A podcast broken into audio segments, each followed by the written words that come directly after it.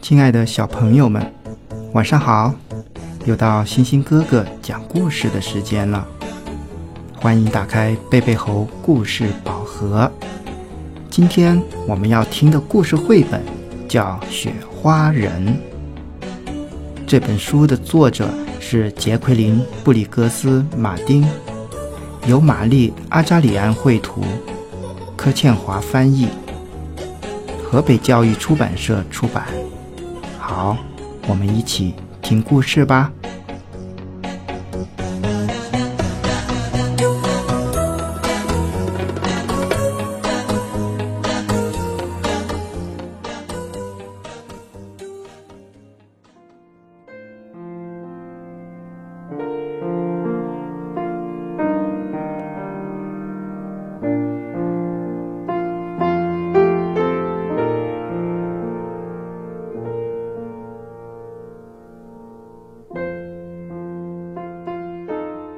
很久以前，农夫靠牛和雪橇帮忙做工，用油灯驱除黑暗。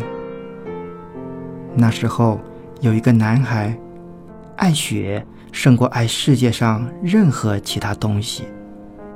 他是威尔森·爱·班特利，人们都叫他威利。一下雪，他就好快乐。看着雪花一片一片落在手套上，落在佛蒙特州的田地上，落在谷仓的门把手上。他觉得美丽的雪花像漫天飞舞的蝴蝶，又像苹果树上盛开的花朵。他能网住蝴蝶，让哥哥查理看个仔细。他能采回苹果花，送给妈妈。可是他不能和他们分享雪花，因为他没有办法保存它们。妈妈给他一台旧显微镜，可以观察花瓣、雨滴和叶片。最重要的是，还可以观察雪。当其他小孩玩堆城堡。扔雪球时，威利却在收集雪花。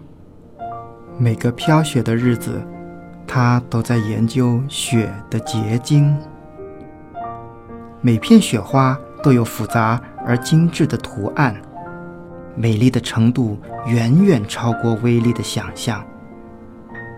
他以为会出现相同的图案，结果却从来没有发现过。他立志把雪花保存下来，让大家都能看到这些美妙的图案。连续三个冬天，他试着画出雪花的形状，可是常常来不及画完，雪花就融化了。威利十六岁时，听说了一种显微照相机，他告诉妈妈。如果我有这种相机，就可以把雪花拍摄下来。妈妈知道威利很希望和大家分享他的发现。爸爸说：“为雪花小题大做，太傻了。”不过，他很爱他的儿子。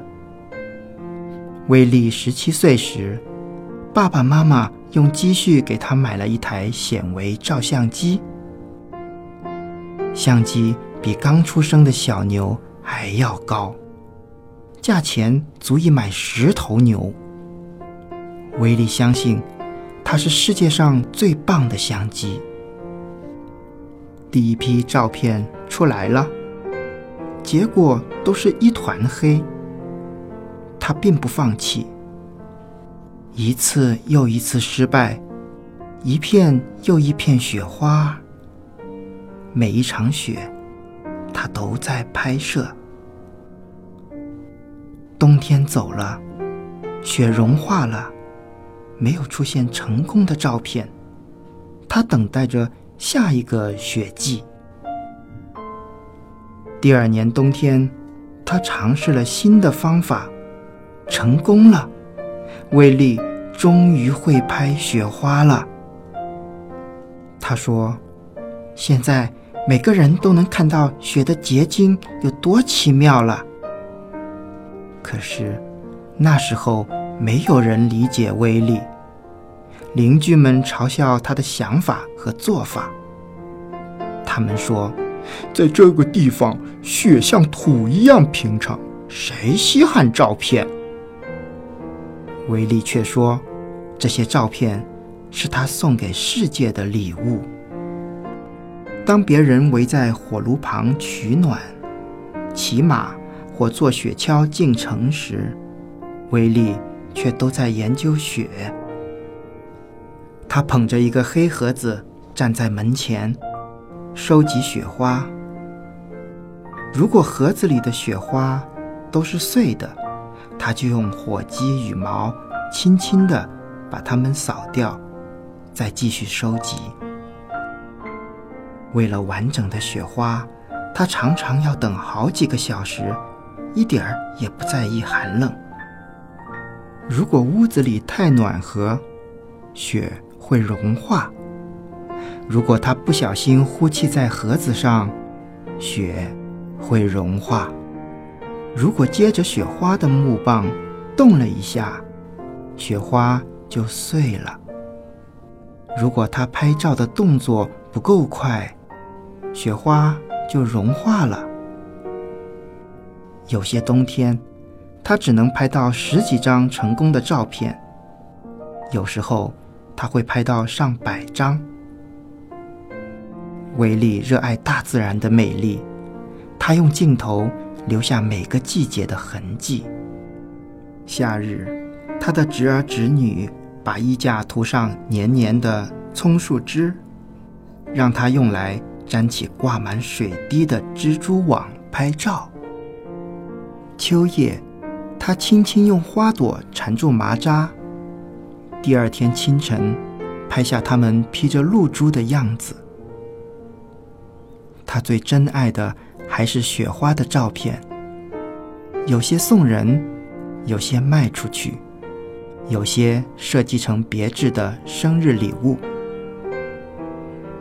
他在朋友的院子里放幻灯片，小孩和大人们坐在草地上看威力把幻灯片投影到白布上。威力在杂志上发表了许多关于雪的文章。远方的学者和附近的气象爱好者都来听他演讲。一位威斯康星州的教授对他说：“你的工作真了不起。”他从普通的农夫成为研究雪的专家，闻名世界，人们称他“雪花人”。他并没有因此变成有钱人。他把每一分钱都用来拍照。我不能错过任何一场雪，他对朋友说：“我永远不知道什么时候会有奇妙的发现。”许多科学家捐款，把威力最满意的照片出版成一本书。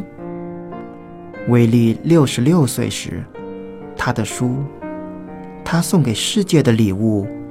出版了，他还是一直在工作。他的书出版了不到一个月，在一场暴风雪中，为了拍更多的照片，他走了六英里路回家。结果，他得了肺炎，两个星期后去世了。威利的纪念碑立在小镇的中心。小镇的女孩、男孩们长大了，又告诉他们的女儿和儿子关于雪花人的故事。他去世四十年后，村里的人们共同努力，建立了纪念这位农夫科学家的博物馆。那些纤巧晶莹的雪花，曾经飘过佛蒙特州的大地。又随着他的书翻山越岭，遍及世界。远远近近的人都认识到，落在他们手套上的雪花是多么美丽奇妙。这一切都要感谢雪花人班特利。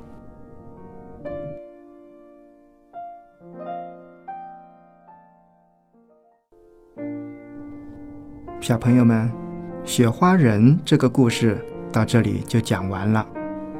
这是一个真实的故事。班特里从一个农夫成长成为一个研究雪花的专家，多厉害呀！小朋友们，你们的理想是什么呢？好，今天的饱和时间就到这里。想听更多好听的故事，请关注微信公众号“贝贝猴童书馆”。明天见。